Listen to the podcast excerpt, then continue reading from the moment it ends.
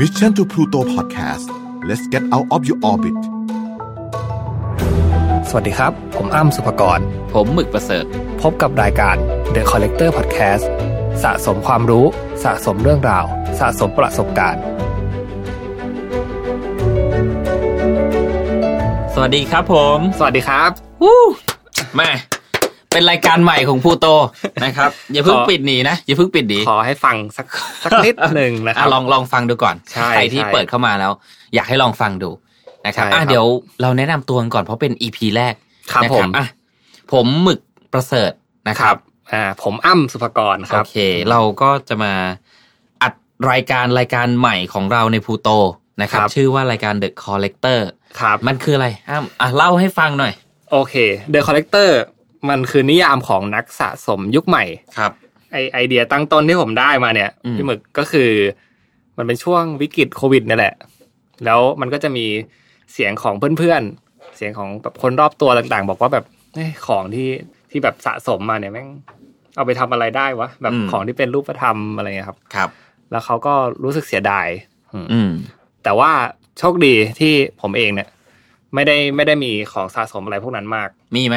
มีอะไรที่เป็นเอางี้ ของเนี่ยมันจะแบ่งเป็นสองแบบแล้วกัน ครับ เอ๊ะ จริงๆ มันต้องแบ่งเป็นแบบเดียวสิ อ่ะ ของที่เป็นกายภาพอะสัมผัสได้ฟิ สั สิ ม ก ผัส อล ได้ physical มีอะไรบ้าง ผมมีนิดเดียวครับ ก็เป็นของแถมแถมๆ อืม ของที่หาได้ทั่วไปตามเซเว่นตามอะไรนะครับ ก็คือผมสะสม Star War อ๋อ อ่าพวกของโมเดลนู่นนี่นั่น หรือว่าขวดน้ำถ้าจำได้ ซื้อแบบเป็นตัวใหญ่ๆ อย่างนี้เลยปะ เล็ก ๆ เลยครับ ไม่ได้ไม่ได้ยึดติดว่าต้องเป็นโมเดลหายากเนี่ย ผมก็ อ่า ซื้อเก็บเก็บไว้ เจออะไรที่เกี่ยวกับ Star War ก็ซื้อ เราจะเก็บไว้ แสดง เวลา ว่าดูทุกภาคเลยปะ ดูทุกภาคเป็นแฟน Star โอ้ War สุดยอด อ่าอย่างพวกถังป๊อปคอร์นอะไรเงี้ยผมก็ซื้อมา อ๋อ ผมมีถังป๊อปคอร์นสเมิร์ฟอยู่ พอดี อันนี้ สั่ง คือแฟนคลับสเมิร์ฟ ไม่ใช่ พอดีสั่งมากินเมื่อวานเล่าให้ฟังเฉย อ๋อ ไม่เกี่ยวครับ ๆอ่ะ โอเค ตอนนี้ยังไม่รู้เลยนะครับว่ารายการเริ่มจากอะไร อ่ะโอเค อ่ะผมผม ก็คืออย่างนี้แหละอย่างอย่างที่อ้ามบอกคือว่าเฮ้ยมันมีคนเราเนี่ยมันมีบางอย่างที่เก็บ แล้วมันไม่ใช่แค่ของที่เป็นฟิสิกอลเว้ยมันเป็นของที่เป็น ผมเรียก ผมขอเรียกมันว่า Data แล้วกัน อ่ะ แต่ Data นี่มันไม่ได้อยู่ในคอมพิวเตอร์นะมันอยู่กับ มัน เราผมว่าแต่ละคนเนี่ยมันมี Data ที่อยากเล่า ใช่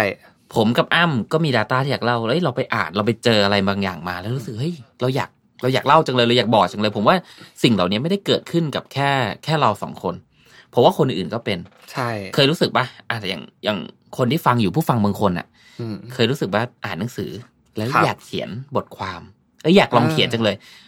สาเหตุที่เราอยากเขียนมันเป็นเพราะอะไร ถ้าอยู่ๆเราไม่มี Data เลยอะเราจะอยาก เพ เขี ราะ ยน ว่าเราได้ไปรับ ถูกเราได้ไปรับบางอย่างมา สะ แล้ว สมอะไรมาบางอย่าง ถูกต้องมันคือคอลเลกเตอร์นี่แหละ ใช่ ธุรกิจก็เหมือนกันนะ อืม อย่างเช่นเอาอย่างเงี้ยผม ผมก็อ่าสายธุรกิจเป็นปกตินะครับ ก็คอนทรงคอนซัลท์แมเนจเมนต์อะไรเงี้ย อืม เป็นอาชีพของผม แต่สิ่งที่ผมจะบอกคือว่า เวลาที่ผมได้คุยอะผมรู้เลยว่าคนเนี้ยไปคอลเลกอะไรมา อ่า อย่างเช่นอยู่ๆบอกว่าเฮ้ยหมึกมีเงินแสนหนึ่งทำอะไรดี หรือเปิดร้านกาแฟดีไหม อืม สิ่งที่เขาไปคอลเลกมาคืออะไรอ่ะสมมติเปิดร้านกาแฟดีไหมเนี่ยผมว่าสิ่งที่เขาไปคอลเลกมามันก็คือเฮ้ยไปเห็นร้านกาแฟว่ะ อ่า แล้วไปกินหลายที่ บรรกศนั่น เออ ชอบความชอ ช บ อบ อะไรอย่างนั้น มันก็เลยเป็นคอลเลกมาแล้วเขาก็ต้องการปล่อยสิ่งที่เขาคอลเลกออกมา ครับ ให้คนอื่นได้รู้ผ่าน อืม ธุรกิจหรือผ่านการอ่าบอกเล่าเรื่องราวอะไรเงี้ยซึ่งเหมือนกันกับเรา เราก็อยากเอา Data เนี่ยมาแชร์ให้กับคนอื่นฟังว่าเฮ้ยวันนี้เราไปคอลเลกเรื่องนี้มา โอเค และมันน่าสนใจ อันนี้คือเป็นรายการเป็นเขาเรียกว่าอะไรแท็กไลน์รายการที่เพิ่งคิดเมื่อกี้ ครับ ไม่เพิ่งแถไปเสร็จเมื่อกี้นะครับ อ่าอ่าอ่า แต่ว่าผม อืม ว่าเราเราจะเอามาแค่ Data ก็ไม่ได้ อืม ผมว่าเราน่าจะทำอะไรกับมันหน่อย ครับ ก็คือซินทิสิตหรือว่าสังเคราะห์มัน อืม มาเป็นแบบบูลเลตสั้นๆหนึ่งสองสามให้แบบถอดรหัสอะ อืม หรือว่าแบบถอดบทเรียนอะไรต่างๆ ให้มันเข้าใจง่าย เพราะว่าผมมองว่าเราไม่จำเป็นต้องเป็นคนพูดเก่ง ถูกต้อง เราไม่จำเป็น ต้อง ก็จากจากที่ฟังก็รู้แล้ว ว่าสองคนนี้มาคุยอะไรกัน แบบแต่ว่าพอมันสรุปแล้วมันเข้าใจ อืม ได้ ผมว่าแค่นั้นคือจุดเออเขาเรียกว่าอะไร เป็น คีย์สำคัญ คีย์ อืม คีย์เทคเอาไว้ที่คุณจะได้ไป ครั กับบ รายการ The Collector วันนี้ผมอยากจะชวนคุยเรื่องเกี่ยวกับผู้กำกับคนหนึ่ง ครับ เป็นผู้กำกับแห่งทศวรรษเดอะก็ว่าได้ เพราะว่าแฟนคลับอะฐานแฟนคลับเขาเยอะ เยอะมากจ ครับ ริงๆ ผมเป็นหนึ่งในแฟนตัวยง อ่านี่แฟนตัวยง เออผมแฟนตัวยงเลย ผมเนี่ยดูเกือบทุกเรื่องแล้วกัน ครับ ยกเว้นหนังสั้นแล้วก็หนังที่แบบ อ่า ที่มันเป็นพาร์ทก่อนที่เขาจะมีชื่ออะผมไม่ได้ดู แต่ก็ อ่า ดูเหมือนกันนะอย่างอ่ามีเวนโต อืม นั่นคือเรื่องที่เก่าที่สุดที่ผมดูงานเขานะครับ หลังจากนั้นเนี่ยที่เป็นหนังสั้นอะไรผมไม่ได้ดู อืม แต่นอกนั้นนะผมบอกเลยว่าผมดูหมดและดูทุกเรื่องและเป็นคนแรก ๆที่บอกเลยว่า ถ้าหนังเขาเข้าอ่ะ ผมจะไปตีตั๋วไปดูแบบรอบเช้าที่สุด ไม่ว่าจะเป็นเรื่องพูดถึงเรื่องอะไรก็ตามก็ ถูกต้อง อยากดู ใช่เป็น เพราะว่าเหมือนเขาทำมาตรฐานไว้ดีมากอ่ะ ดี เขาบางคนเรียกเขาว่าแบบพ่อนะ บิดา บิดา บิดาแห่งวงการภาพยนตร์ อ่า ในยุคนี้หรือ ใช่ พ่อ เป็น นะค พ่ รับ อเป็นเทพ เป็น บางคน เทพ เรียกเขาว่าเป็นเทพเลย ถึงขั้นนั้นแล้ว ตลอด 20 ปีในการทำงานเขาเนี่ย อืม มีหนัง 15 เรื่องเนาะ ใช่ 15 เรื่องกำกับเอง 12 เรื่องใช่ไหมครับ เอ่อมีทั้งหมดเนี่ยดีเลกเตอร์นะครับสิบห้าเรื่องนะครับผมผมให้สองอย่างแล้วกันไม่นับโปรดิวนะไรเตอร์เนี่ยสิบแปดนะครับแต่ได้ไรเตอร์หลายเรื่องเนี่ยก็เขียนร่วมกับ ผมไม่มั่นใจว่าเป็นพี่หรือเป็นน้องนะครับ ที่ชื่อว่าโจนาธาน โจนาธาน อ่ โนแลน คนี้ก็เป็นอีกหนึ่งเทพ ใช่ ก็อยู่เบื้องหลังในในงานการเขียนบทของหนังที่โนแลนกำกับหลายเรื่องเหมือนกัน อืม แต่ก็คือเป็นเขียนคู่นะครับ ถ้าเราตัดหนังที่เป็นช็อตฟิล์มออกไปนะครับสามสี่เรื่องอะตัดช็อตฟิล์มสี่เรื่องเนี่ย เราจะเหลือหนังที่เป็นหนังจริงๆอะครับ อยู่ทั้งหมดสิบเอ็ดเรื่องอืม ครับ ซึ่งถ้าไล่มาผมว่าหลายคนก็รู้จักแน่นรู้อนจักหมด นะครับ ตั้งแต่ดันเคิร์กอินเตอร์เซลล่าเดอะดาร์กไนท์นะครับ อันนี้ก็มี 3 ภาคนะครับอินเซ t ชั่นเดอะเพส n นชิสมีเมนโตนะครับ แล้วก็ล่าสุดก็เป็นเทนเนส อืมเทเน็ตนี่อยากชวนคุยนิดหนึ่งคือได้ดู อืม ตัวอย่างแล้ว ใช่ไหมครับ โอ้ เอางี้ดีกว่า ผมไม่ไม่เข้าใจเลย ผมโคตรงงเลย แต่ดูไหม ดู นะ ดูผมว่าเขาจงใจเล่นกับคนดูเล่นกับแฟนๆอ่ะเพราะว่าจริงๆแหละผมว่าการปล่อยตัวอย่างมันถือเป็นการเล่นกับแฟนอย่างหนึ่งเอาพูด อืมจริงๆนะถ้าผมเป็นผู้กำกับผมก็นึกว่าเฮ้ยรอบเนี้ยรู้แล้วล่ะ รอดูกันงั้นกูจะปล่อยตัวอย่างแบบเนี้ยเข้าไปแทน เออ นะครับ แต่พอปล่อยตัวอย่างแบบนี้เข้าไปปุ๊บเนี่ยบางครั้งอ่ะเชื่อไหมว่ามันไม่ได้เกี่ยวกับเรื่อง ครับ เออ อย่างช่วงผมจำไม่ได้ว่าเรื่องอะไร ตอนที่ผมดูตัวอย่างแล้วผมเข้าไปดูเนี่ยมันคนละเรื่องกันเลยนะ Inception มั้งผมจำไม่ Inception ผมว่า Inception ตัวอย่างมันคือแบบกำแพงไอ้ Action เอ Action อแอคชั่นจ๋าเลยนะ อืม แล้วก็มีไอ้เขาเรียกในฝันนะฉากในฝันที่เมืองมันหักขึ้นมา ครับ นั่นคือฉากในตัวอย่าง อืม แต่พอเข้าไปดูจริง ๆ แล้วอะ ลำลึก เออ มันลึกกว่านั้นเยอะ แล้วเราก็เลยคาดหวังสิ่งเนี้ย อีกรอบหนึ่ง เออ เหมือนแบบอินเตอร์เซล่า ผม คือ ว่า แบบ ท คือ ำทำหน้าที่คล้ายกัน ใช่ อืม เหมือนกันเลย ก็ในตัวอย่างมันคือแบบการเหมือนการกู้โลกอะไรบางอย่าง แต่พอเราไปดูจริงๆให้มันมีมากมากกว่านั้น ครับ ตัวคอเรื่องหรือตัวแบบคีย์เทคเอาไว้ของเรื่องอะมันกลายเป็นแบบเฮ้ยมากกว่าเรื่องเนี่ย อืม อืมนะ โอเค เราจะ ผม เข้าข้อหนึ่ง ได้ค เพ รับ ราะการทำงานแบบโนแลน โอเค อ่ะ ก็คือวันนี้เราไม่ได้มาชวนคุยเรื่องหนัง อืม เรามาเรามาโฟกัสอีกเรื่องหนึ่งก็คือเรื่องการ ค ทำ รับ งานแบบโนแลนทำยังไงถึงจะได้ทำงานได้แบบเทพเหมือนโนแลนแล้วกัน อืม อืม เอาง่ายๆถ้าจะทำหนังให้ได้แบบโนแลนเนี่ยเขาคิดยังไง อ่ะ คือเรามาแกะความคิดของเขาว่า เขาใช้วิธีไหนกันนะ ที่ทำให้หนังของเขาเนี่ยมันเป็นมาสเตอร์พี e และมันเป็นลายเซ็นของเขานะครับ ได้ ว่าเออเนี่ยนี่คือหนังโนแลนนะครับ วันนี้อ้ำมีห้าข้อใช่ไหมฮะ ใช่ครับ เป็นห้าข้อที่ผมเขียนไว้ในบทความใน อืม เพจ Mission to Pluto ครับ ซึ่งเป็นบทความที่คนก็เข้ามาพูดถึงกันเยอะ อืม แล้วก็มีเรียกร้องว่าแบบอยากให้ทำเป็นพอดแคสต์ก็เลยวันนี้ก็เลยจัดให้ ครับะ โอเค ข้อแรกครับ ข้อแรกผมว่าเรื่องนี้เนี่ยเป็นเรื่องที่จับสังเกตได้จากเอ่อวิธีการเล่าสองชั่วโมงทุกเรื่อง อืม ก็คือเป็นการเล่นกับไทม์ไลน์สตั๊กเจอร์ อืม คือการทำงานเรื่องเวลา ครับ ครับ ก็คือถ้าสังเกตนะครับหนังของโนแลนเนี่ยมีการเล่นกับเรื่องเวลา มีวิธีการเล่าที่ซับซ้อนมาก แล้วก็แตกต่างกันทุกเรื่อง แทบจะไม่ซ้ำกันเลย ผมยกตัวอย่างให้ฟัง ครับ อย่างเช่นในมีเมนโตเนี่ยเล่าแบบย้อนกลับนะ อืม เออ เอ๊ะมีเมโต้นี่มันเป็นเหมือนเป็นรอยสักปะ อืม ผมจำไม่ผิด ครับ แล้วก็ ไอคนคนนี้เหมือนจะความจำเขาจะ ใช่ใช่ ความจำ ใช่ เสื่อมปะหรือยังคไงรับ เนี่ยแหละคือจะลืมทุกวัน อ่า เขาจะต้องหาตัวตน หาอะไร ของเขา ใช่ ผ่านรอยสักที่ ครับ มีอยู่ อืม อืม ก็คืออันนั้นก็คือธีมคอนเซปต์แต่ว่าวิธีการเล่าก็คือได้รับการเขาเขาเรียกว่าอะไรชื่นชม อืม แล้วก็เอาไปเรียนแบบนักเรียนฟิล์มนักเรียนภาพยนตร์เนี่ยก็ ครับ มีเรียนวิธีการเล่าเรื่องแบบบิเมนโต อืม บ่อยครั้งเป็นหนึ่งในคอร์สเรียนเลยครับ อืม อีกอย่างหนึ่งก็แบบพวก Inception อย่างเงี้ยเป็น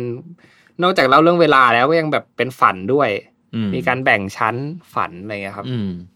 แล้วก็ในดันเคิร์ก ดันเคยก็เล่าแบบสามฟุตเทจสามช่วงเวลาหนึ่งวัน มันมี หงชั่วโมงหนึ่ง มันมีเอ่อบนบนที่เป็นทหารใช่ไหม ครับ นะครับ แล้วก็เป็นนักบิน เป็นนักบินแล้วก็เป็นอยู่ในเรือ อ่า อยู่ในเรือที่กำลังมาก ำลังมา ช่วย หา อืมครับ ซึ่งไอ้วิธีการเล่าเรื่องแบบเนี้ยครับ คือมันต่างกับคนอื่นยังไง คือส่วนมากอะครับ เวเวลาเราทำสกอร์หนัง อืม ทำแบบรูปแบบการเล่าเรื่องสตอรี่บอร์ดอะไรเงี้ยมันก็จะมาแบบมีเรื่องราวก่อน ครับ อืมมีคอนเซปต์มีเรื่องราวต่างๆ แล้วก็ค่อยเอาบรรยากาศ เอาบริบทต่างๆอะมาสอดว่าฉากนี้ควรจะเป็นตอนเวลาไหน อะไรยังไง แต่ว่าโนแลนอ่ะ ขอเป็นคอนเซปต์จ๋าไว้ก่อนแล้วกัน อืม คอนเซปต์หนักๆไว้ก่อนเลย ขอเล่าวิธีเล่าแบบเนี้ย แล้วเรื่องอะค่อยมาประกอบ มันเลยเป็นไทม์ไลน์สตั๊กเจอร์ครับ เอาแกนเวลามาก่อน ใช่ อืมผมว่าเวลาเขาเขียนบทก็น่าจะเป็นอย่างนั้นนะผมว่าเขาคงวาดแบบ อันนี้ผมไม่รู้นะ ผมจินตนาการ ถ้าเป็นคนทั่วไปก็คงแบบเขียนบทอ่ะนายเอไปเจอเหตุการณ์แบบนี้อะไรเงี้ย ครับ แต่ผมว่าโนแลนอ่ะ คงยังไม่รู้หรอกว่าตัวละครเป็นไง อืม แต่เนี้ยคือไทม์ไลน์ที่จะเล่า ใช่ เราจะเล่าเรื่องแบบเนี้ยย้อนกลับ อืม หรือเล่าคู่ขนาน ครับ หรือเล่าแบบซ้อนกันสี่ห้าฝันอะไรอย่างเงี้ยเออผมว่าวิธีเล่าคงเป็นอย่างนั้น อ่า เออ เป็นไปได้เป็นไป ครั ได้ บ อันนี้เดานะ ฮะ ครับ แต่ว่าเราได้ข้อหนึ่งไปแล้ว ข้อหนึ่ง เพราะว่า คื เป็น อ เป็นข้อที่ อืม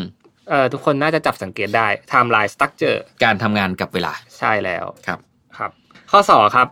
identify DNA อืม อ่าถ้าลองสังเกตหนังของโนแลนเนี่ย มันจะดูเหมือนเขาเขาเรียกว่าอะไรกลมกล่อม ดูเล่าอะไรก็เป็นตัวเองไปหมด ถ้าแค่ดูตัวอย่างเนี่ย ก็รู้แล้วว่าอ่ะหนังโนแลน เอาที่ที่ที่ง่ายที่สุดแล้วกันนะ อืม ผมว่าอย่างตัวอย่างเทเน็ตน่ะก็คือเรือกับน้ำทะเล เรือกับน้ ที่มันกระทบกัน กระทบกันประมาณสองครั้งผมจำฉากได้เลยเนี่ย ผมดู เรือเหลืองๆป่ะครับเรือเหลืองๆ ใช่เรือเหลือง เออ ๆที่แบบเป็นเขาเรียกอะไรตรงหางเสือมันน่ะ ำครับ เออแล้วแบบเรือใหญ่ ใน มาก มุมกล้องที่แปลก อ่า ในมุม อืม กล้องแปลกๆแล้วก็ถ่ายถ่ายหางเสือโดนกระทบน้ำตึงๆ แล้วก็มีเสียงสาวด์ที่เฉพาะมากแล้วก็มีคนพูดขึ้นมา ซึ่งดูแค่เนี้ยผมรู้แล้วว่าเนี่ย อันเนี้ยโนแลน ๆอ่ะอันเนี้ย อืม เป็นสิ่งที่เป็นสิ่งที่ผมว่ามหัศจรรย์ อืม เพราะว่าเขาไม่ได้ต้องมาขึ้นเครดิตอะไรมากมาย แต่แค่ภาพภาพเดียว ภาพเคลื่อนไหวนิดๆหน่อยๆเนี่ย อืม มันทำให้เรารู้แล้วว่า เอ้ย พ่อมาแล้ว ใช่ไหม เออเออ เอ เออ อมันมันทำให้เหมือนเหมือนเขาอะจับทางถูกแล้ว อืม ว่า DNA เขาอะจะเล่าเป็นในทางไหน อืม แล้วเขาใส่ DNA เขาอะไปเต็มที่ ไม่ว่า อืม จะเป็นเล่นกับภาพ เล่นกับเพลง เล่นกับฉาก เล่นกับเลนส์ อืม ทุกทุกอย่างเนี่ย มันกลายเป็น DNA ของโนแลน อืม อืม ก็คือมันคือการตัดแต่งพันธุกรรมภาพยนตร์ใหม่ถูก อ่า ไหม ใช้คำนี้ได้ เออ ให้เป็นหนังในแบบของเขาจริง ใช่ อืม ตัดแต่งพันธุกรรมนี่ผมว่าเป็นคำที่เหมาะกับโนแลนนะ ๆ อืม เพราะว่าเขาอะชอบเอาทฤษฎีปลายเปิดนะ อ่า ถ้าเราถ้าเราสังเกตดู ที่มันสามารถเอาไปถกประเด็นกันต่อได้ และส่วนใหญ่เป็นทฤษฎีที่ เอ่อหลายเรื่องแล้วกัน เป็นทฤษฎีที่มันยังไม่มีข้อเขาเรียกอะไรข้อสรุป อ่าใช่ อ่า ครับ ใช่ แล้วมันทำให้เกิดการพูดคุยกันต่อได้ ใช่ อืม มันเหมือนมันเหมือนเป็นแบบ คือถ้าดูจบอะยังไงก็ต้องเอาไปตีความ ถูก มันจะอยู่ในใจคุณ เอางี้เรื่องไหนที่อ้ำดูของโนแลนแล้วเคลียร์จบไม่มีอ่าน ต่อ ไม่มีครับ เออ ดูจบ ไม่มี แล้ว จริง เออไม่มีจริง ครั ใช่ บ ดูจบแล้วแบบเอ๊ะอันนี้ใคร วะ แล้วอันนี้ทำอะไรวะ อะไร อา เงี้ การ ย หนักที่สุดนะครับพี่หมึก อ่า ก็คือเรื่อง Interstellar ผมจำได้เลย โอ้ ดู ส รอง บ สัยสงสัยตรงไหน สงสัยทุกตอนเลยครับคือผมเข้าใจนะว่าเขาอะสุดท้ายมันมีเฉลย หนังมันอาจจะเฉลยตั้งแต่แรกแล้วว่าแบบพูดถึงเรื่องผีใช่ไหมมีเรื่อง ะ แบ อั บ นนี้ผมพูดก็ได้อ่ะ อ่ะโอเค ก็คืออย่างนี้เอ่อหนังเนี่ยมันบอกเล่าเรื่องราวของคุณพ่อคนหนึ่ง ที่เป็นอดีตนักบินอวกาศ โอเ นะครับ ต้องการที่จะช่วยโลก ตอนนั้นโลกมีปัญหาเรื่องฝุ่นเรื่องเอ่อภัยแล้งเรื่องอะ โล ไร กต เงี้ อน ย นี้เนี่ย ฮะ เหมือนโลกตอนนี้ เหมือน ลย กันเหมือนกัอืนม ไม่ต่างกันเพียงแต่ว่าตอนนั้นน่ะ มันหนักละ แต่ตอนนั้นน่ะ เหมือนงบด้วยงบประมาณด้วยอะไรสักอย่างหนึ่งอันนี้ผมจำดีเทลแบบละเอียดไม่ได้ทำให้โครงการที่จะย้ายมนุษย์ออกไปนอกโลกอะซึ่งตอนนี้อีลอนกำลังทำอยู่ เออ มันเหมือน มันเหมือนคล้าย ๆ กันนะ พยากรณ์ไว้หมดเลย ใช่ไอไอโครงการตัวเนี้ย มันก็เลยเหมือนแบบไม่มีละ เราเราจะให้มนุษย์ทุกคนน่ะรักโลก แล้วก็บอกในหนังสือเรียนพอประกันด้าไปเลย เนี่ยผมชอบเพราะว่าดีเทลมันละเอียด คือและทุกวันเนี้ยหนังสือเรียนหลายประเทศยังมีพอประกันด้าอยู่นะเออผมไม่บอกว่าประเทศไหนแต่ว่า ก็ลองไปเปิดดู อื ไม่ได้ชี้นำอะไร ไม่ไม่ไม่ ทั้งสิ้น ไม่ชี้นำ โอเค แต่ว่าในหนังเนี่ยพอประกันด้าผ่านหนังสือเรียนว่าหนึ่ง มนุษย์เราต้องอยู่ที่โลกเท่านั้น อืม สองก็คือว่าเราไม่มีโครงการที่เกี่ยวกับอวกาศ มันเป็นไปไม่ได้ที่มนุษย์จะออกไปข้างนอก ม อะไรเงี้ย แต่กลายเป็นว่าด้วยความที่เป็นพ่อ ไอตัวเอกก็เป็นพ่อสไตล์แบบพ่อจ๋าๆเลย ก็บอกลูกทุกอย่างว่าเนี่ย แต่ก่อนเราเป็นยังไงมียานมีอะไรอย่างเงี้ยเออแล้วพ่อเองก็เป็นอดีตนักบิน ขายฝัน เออ ขายฝันก แล้วลูกก็ไปเถียงกับโรงเรียนอะไรเงี้ยแล้วพ่อก็สนับสนุนให้เถียงด้วยนะ เพราะมันเป็นความจริง แต่คีย์ของมันก็คือ อันเนี้ยคือแก่นของเรื่องเลยนะ คีย์ของมันก็คือตัวละครสองตัวเนี้ก็คือพ่อกับลูกเนี่ยแหละ ครับ พ่อบอกกับลูกตั้งแต่ต้นเลย ประโยคนี้เลยนะ ผมผมจำประโยคเป็นภาษาอังกฤษเป๊ะๆไม่ได้ แต่ความหมายมันก็คือว่าที่สุดแล้วว่าแบบ I am your ghost อะ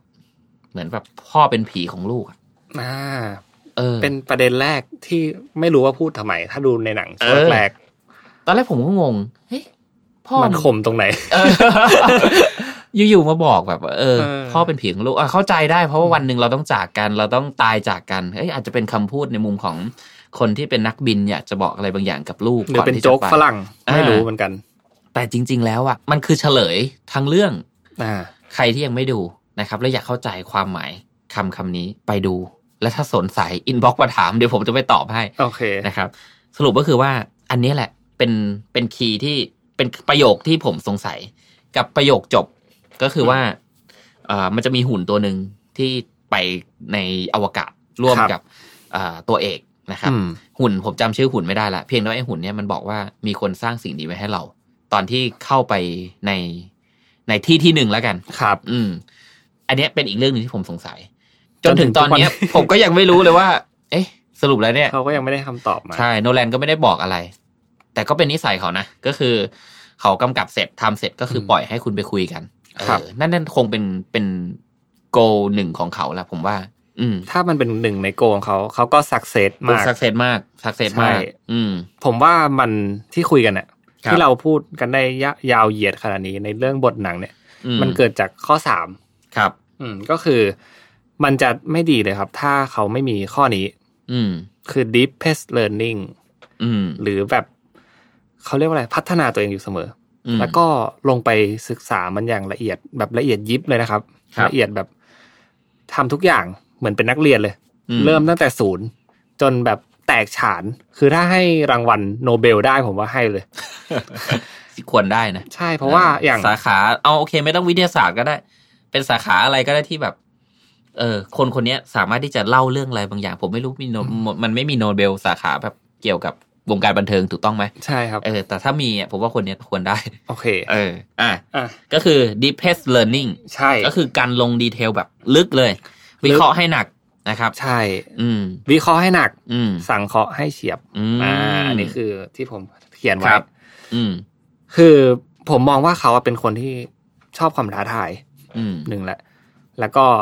รู้สึกว่าคงโมโหอะถ้าถ้ายังแบบไม่สามารถพรีเซนต์อะไรออกมาได้ตามที่ตัวเองต้องการ อืม จริง อืม ๆ แล้วไอ้สองข้อเนี่ยที่เป็นคอนฟ lict ของเขาเนี่ย ครับ มันต้องทำยังไงถึงจะพรีเซนต์ออกมาได้ ก็คือ ม การต้องเรียนไง คือเท่าที่ไปหาข้อมูลมาครับ เขาก็ไม่ได้ทำงานแค่คนเดียว เขาเขามีนักฟิสิกส์รางวัลโนเบล อืม ปี 2017 เนี่ยทำงานร่วมกับเขา ในอินเตอร์เซล่าเนี่ยเขาเขามีชื่อว่าคลิปทอนครับ อืม คือถ้าถ้าคุณเคยดู Interstellar คุณก็จะเห็นว่าวิธีการเล่าเรื่องอะไรต่างๆ มันดูเหมือนจริงมาก คือเราไม่รู้หรอกว่าอวกาศตอนเนี้ย ภาพตอนเนี้ยเป็นยัง เป็น ไง ยังไง แต่ว่า Interstellar คือภาพอวกาศที่เราจำได้ ใช่ แล้วเราคิดว่ามันอาจจะเป็นอย่างนั้น ใช่ ภาพหลุมดำเนี่ย มันภาพมันเลือนลางมากในปัจจุบันนะในอัปเดตล่าสุดว่าแบบมันจะเป็นยังไงข้างในนั้น แต่ว่าอินเตอร์เซล่าทำให้เราเห็นว่าเอ้ยหรือว่าหลุมดำมันเป็นอย่างนี้ทำให้เราเกิดคำถามนู่นนี่นั่นต่างๆ ซึ่งผมว่ามันสักเซส พี่อ้ำคิดว่ามันเป็นอย่างนั้นไหมเป็นเหมือนในหนังปะ ผมเชื่อ ผมเชื่อพ่อ เออแต่ ผมว่ามั มันก็คือมันผมว่ามันทำออกมาได้ เออ ผมค่อนค่อนก็เชื่อสิ่งที่เขาเล่านะ เพราะว่า คือถ้าคุณเอานักฟิสิกส์นะครับ อืม มาแล้วก็เอาตัวคนที่ทำกราฟิกมารวมกันรวมถึงดิเรกชันที่ต้องการสื่อให้มันเหมือนจริงมากที่สุดของผู้กำกับเนี่ย ผมว่าค่อนข้างที่จะเป็นจริงนะ แต่ในฉากสุดท้ายของอินเตอร์เซล่าเนี่ย ผมไม่ค่อยเชื่อเท่าไหร่ อืม เพราะว่าผมรู้สึกว่าเอ๊ะมันอาจจะไม่ได้เป็นแบบนั้น เออ ส่วน อ่า ฉากสุดท้ายเป็นยังไงก็ลองไปดูกัน อ่าผมว่า อีกแล้วป้ายยาเก่งมากครับ เออ คือคือมันยากนะ ฉากสุดท้ายอย่างไอเรื่อง ผมผมขอพูดนิดนึงแล้วกัน ผมอยากพูด มันคือมิติเวลาเนาะ อืม มันคือมิติที่ที่ต่างไป แล้วก็ ใช่ แบบอะไรต่างๆ ซึ่ง เอ่อการที่เราเชื่อมาได้ขนาดนั้นแล้วอะ อืม จนมาถึงสุดท้ายแล้วว่าคุณจะเชื่อหรือไม่เชื่อแล้ว แต่คุณ อืม แค่ไอระหว่างการเดินทางอะที่คุณเชื่อไปแล้วอะว่ามันเป็นอย่างนั้นอะมันก็เก่งมากแล้วนะครับ ใช่ เพราะว่าไอทั้งหมดนั้นอะเรายังไม่ค้นพบ อืม ในโลกแห่งความจริงนะผมผมก็มองว่าการที่เขาลงไปศึกษาถึงแก่นมัน ลงไปศึกษาลงไปวิเคราะห์หนักๆเนี่ย แล้วก็สั่งข้อออกมาเนี่ย ครับ มันมันก็ส่งผลผ่านผลงานของเขานั่นแหละ อืม อืม อ่ะ เพราะฉะนั้นสรุปข้อสามคือ defense learning ใช่ดิ โอ เฟ เค เซอร์ลิงอ่ะไปข้อสี่ philosopher talk ใช่ อืม อันนี้คือผมตั้งชื่อภาษาอังกฤษให้มันดู เท่ๆหน่อย ๆไว้ จริง ๆ มันคือ มันก็คือ ปรัชญานั กปรัชญา อืม พูดแบบสื่อสารแบบนักปรัชญา เพราะว่าหนหนังของโนแลนอ่ะ มันจะคือมันมีหลายเขาเรียกว่าอะไรหลายหลายหมวดหมู่ อยู่ในหนังเรื่องเดียว คุณจะมองว่ามันเป็นหนังดราม่าก็ได้ อืม จะเป็นหนังไซไฟก็ได้ แต่ว่าไอหมวดหมู่ที่คนมักจะให้คำนิยามอ่ะก็คือไซไฟปรัชญา อืม มีเรื่องไหนที่พี่อ้ามมองไว้ มันเป็นปรัชญา ผมมองว่าแทบทุกเรื่องนะ แทบ อืม แทบทุกเรื่องเอออย่างอินเตอร์เซล่าก็ถือว่าเป็นปรัชญาเอ่ออินเซปชัน อืม ก็มีหลักปรัชญาหลักคิดอะไรอยู่ แต่เรื่องที่ที่สำหรับผมนะ ผมชอบ The Pessimist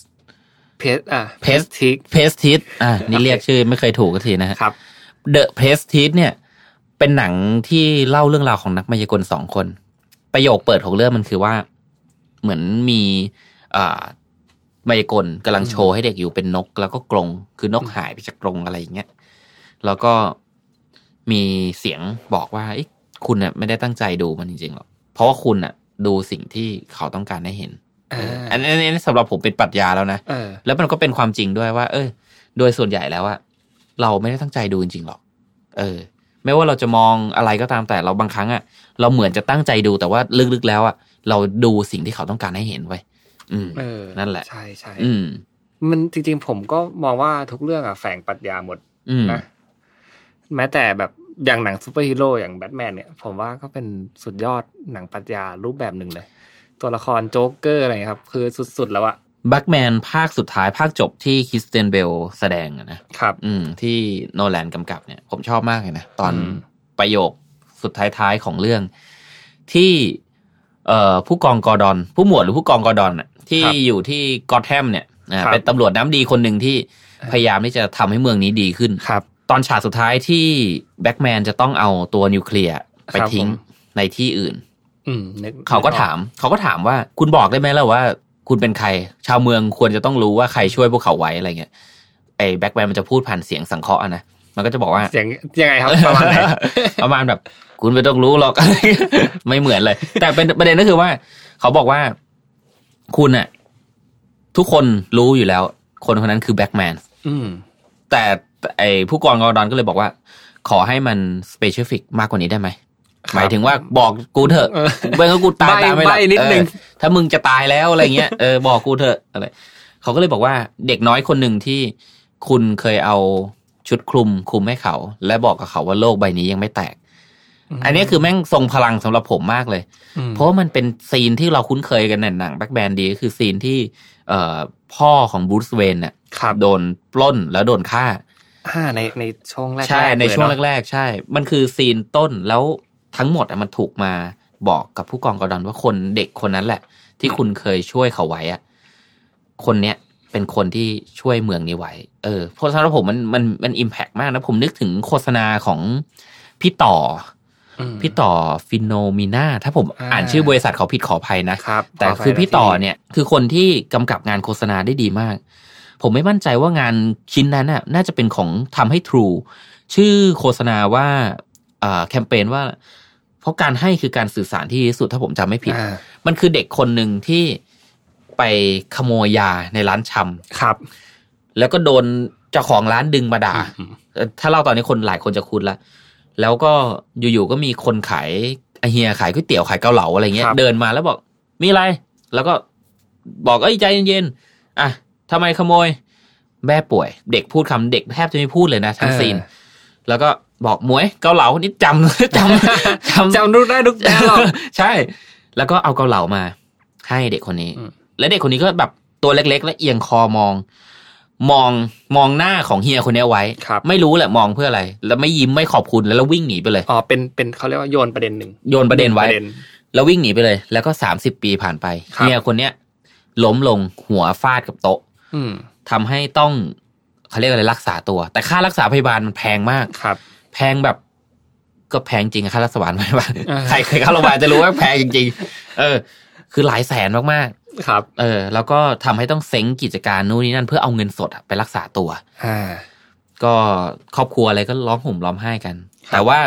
บินที่มันมาวางที่เตียงของลูกสาว ก็คืออ ม ลูกสาวคนที่เคยเอาเกาเหลาให้นะบิลลูกสาวก็อยู่นอนอยู่ข้างเตียงพ่อแล้วก็ดูบิน แล้วก็เขียนว่าศูนย์บาท ค่ารักษาพยาบาลทั้งหมดศูนย์บาท เพราะมันถูกจ่ายให้แล้วเมื่อสามสิบปีที่แล้ว อ๋อ ด้วยเอ่อเกาเหลาหนึ่งถุง ยาพาราหนึ่งเม็ดกับยาแก้ไอหรืออะไรไม่รู้ละ ม โอ้โห แล้วดนตรีขึ้นปุ๊บ แล้วแฟลชแบ็กกลับไปที่เด็กคนนั้นที่มองเงยหน้าก็คือแบบ เนี่ย มันคือ โอ้โห มันอิมแพกมากสำหรับผมแล้ว ไอ้สิ่งเนี้ยเหมือนกันเออโอเค ผมเล็กคนไหนงานของพี่ต่อมาก ครับ เพราะว่าจริง ๆ แล้วเวลาผมดูอะมันคือปรัชญาแบบลึกมาก อ่ ๆ มันมัน อื คล้ายๆมันวิคล้ายๆกัน ใช่ มัน มันคล้ายกัน ใช่ใช่โอ้โห เนี่ยรอบรอบหน้าเดี๋ยวเดี๋ยวผมจะมาชวนคุยเรื่องงานโฆษณา เออเพราะผม ได้ ผมดูโฆษณาหลายตัวแล้วผมชอบ อืม อืม ที่ที่ยกเคสสองเคสเนี้ยทำไมถึงยกเคสของเอ่อซีนที่บูสเวนตอบกอร์ดอนกั ครับ กับงานโฆษณาของเอ่อคนไทย ก็คือพี่ต่อเนี่ย อืม ในในชิ้นเนี้ยมันเหมือนกันเป๊ะเลย เพราะมันพอผมดูเสร็จปุ๊บเนี่ยมันทำให้เราแฟลชแบ็กกลับไปทันทีเลยว่า อ๋อ เพราะคุณอะทำสิ่งนี้ไว้คุณเลยได้สิ่งนี้มา อืม อืมเป็นเป็นผลต่อเนื่อง ใช่ เมื่อกี้ผมสรุปให้ข้อที่สี่นะครับเผื่อใครลืม ได้ครับ ก็คือ philosopher talk อ่า คือการเอาปรัชญาเนี่ยมาเล่าผ่านหนัง จริง ครับ ๆ ผมว่าการเล่าหนังปรัชญาเนี่ยมันมีมานานละเพียงแต่ว่ายุคเนี้ยคนที่เล่าได้เด่นชัดมากที่สุดหนึ่งคนต้องยอมรับก็คือเขาเนี่ยแหละ มันเล่าแบบโมเดิร์นด้วยแหละ โมเดิร์น อืม ทันสมัย ทันสมัย แล้วบางครั้งเล่าผ่านไซไฟด้วยซ้ ใช่ ำอืม อืมอืมอ่ะ ไปข้อที่ห้า โอเค ข้อที่ห้าเนี่ยมันคือผมให้มันเป็นแรปอัพแล้วกัน อืม คือทั้งหมดทั้งมวลที่บอกมา พูดแบบนักปรัชญา หรือว่าจะเป็นการเอ่อวิเคราะห์ให้หนักสังเคราะห์ให้เฉียบขาดอะไรเงี้ยครับ ครับ การตัดแต่งพันธุกรรม การเล่นเรื่องกับเล่นกับเวลา ครับ มันส่งผลให้เกิดข้อนี้ครับ ก็คือผมให้ชื่อมัน ครับ อาจจะฟังดูไม่เคย ไม่ค่อยคุ้นชิน ไม่เคยได้ยินเลย เพราะว่ามันไม่มันไม่เคยมี อืม แต่ผมผสมคำมา ก็คือคำว่า image reason image reason คืออะไรก็คือ ผมผสมระหว่างคำว่า imagine ครับ ครั ห บ รือจินตนาการ ผสมเข้ากับคำว่า reason อืม หรือว่าเหตุผล ผมว่าสองคำเนี้ยตอบโจทย์ความเป็นโนแลนได้มากที่สุดแหละ ม คือถ้าจะนิยามอะไรอะผมก็ให้ผมเชื่อว่าสองคำเนี้ยคำว่า image reason อะคือ นิยามการทำงานแบบโนแลนแน่นอน ผมขออธิบายอย่างนี้ครับ ก็คือนักวิทยาศาสตร์เนี่ยทำงานอย่างมีระบบ ถ้าเคยเรียนวิทยาศาสตร์ตอนอยู่มัธยมอะไรเงี้ยนะครับเขาก็จะบอกให้เป็นคนช่างสังเกตเนาะให้เป็นคนที่อยากรู้อยากเห็น ครับ แล้วก็ต้องเอาเหตุและผลเป็นที่ตั้ง อ่าอันนั้นคือสกิลของนักวิทยาศาสตร์ ส่วนพ่วงกับหนังแบบที่โนแลนเป็นเนี่ย ครับ คือต้องทำความเข้าใจกับเรื่องราวได้อย่างละเอียด เหมือนทำให้อิโมชันอลอ่ะมันถูกตีความใหม่ ให้มันเป็นแบบตีสารให้คนเข้าใจ ทั้งเรื่องภาพเรื่องเสียงเรื่องอะไรต่างๆ ตีสารออกมาจากในหัวเนี่ยออกมาให้สื่อสารถึงคนดูให้ทัดถึงใจที่สุด อืม พอผสมกัน พอผนวกคุณสมบัติสองอย่างเนี่ย ครับ มันกลายเป็นงานแบบที่โนแลนทำอยู่ครับ เพราะว่าเขาอะเป็นคนที่ทั้งช่างสังเกตด้วย แล้วก็อยากรู้อยากเห็นอยากเรียนอะไรตลอดเวลา บวกกับสิ่งที่เขาเรียนมาไอ้พวกการทำหนัง สิ่งที่เขาต้องทำเป็นอาชีพอะไรเนี่ยมันกลายเป็นนิยามใหม่ก็คือ image reason อืม หรือการนำเสนอจินตนาการ เป็นคำเป็นคำที่อ้ำคิดขึ้นมาเองใช่ไหม ใช่ใช่ครับ ำนี้อืม น่าสนใจ ก็คือการนำเสนอจินตนาการที่มีเหตุผล อืม อืมผ่านผลงานในโลกภาพยนตร์ อันเนี้ยผมว่าเราแลปอัพได้ จบ อืม ทั้งหมดด้วยคำนี้เลย โอเค อืม ถ้างั้นเดี๋ยวผมสรุปให้แล้วกันนะครับ ว่า เอ๊ะจริง ๆอ่ะคุณสามารถคอเล็กอะไรจากเรื่องนี้ได้บ้าจางก EP แรกนี้ EP แรกนี้ได้บ้างนะครับ ก็คือ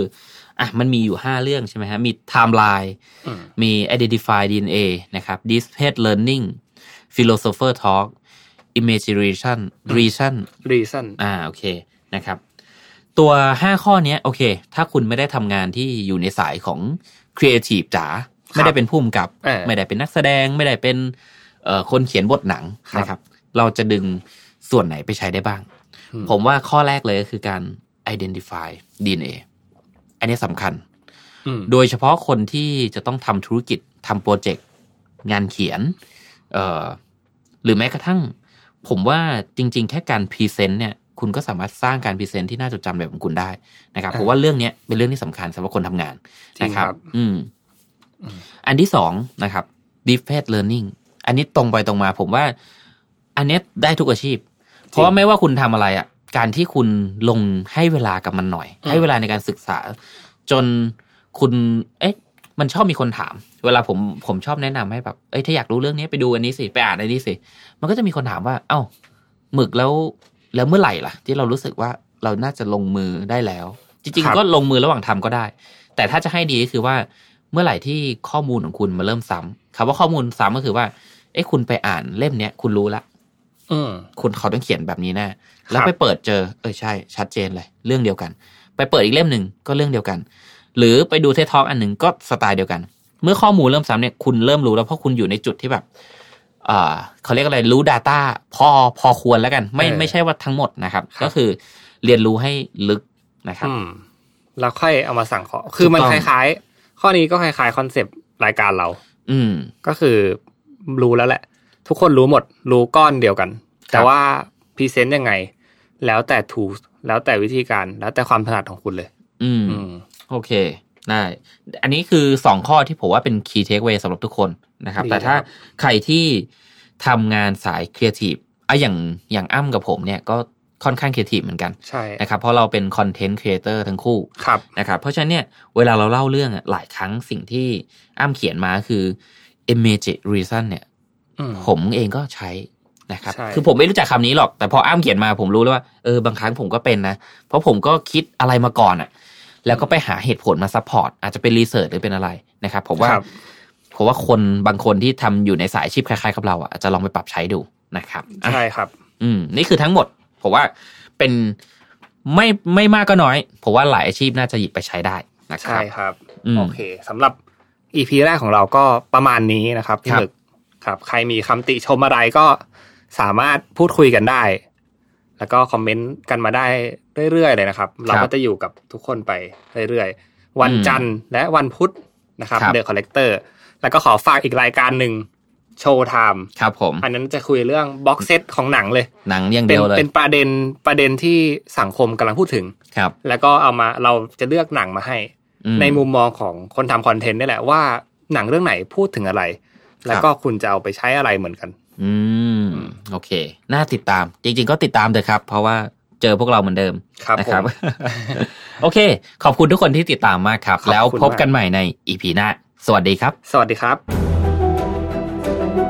Mission to Pluto Podcast let's get out of your orbit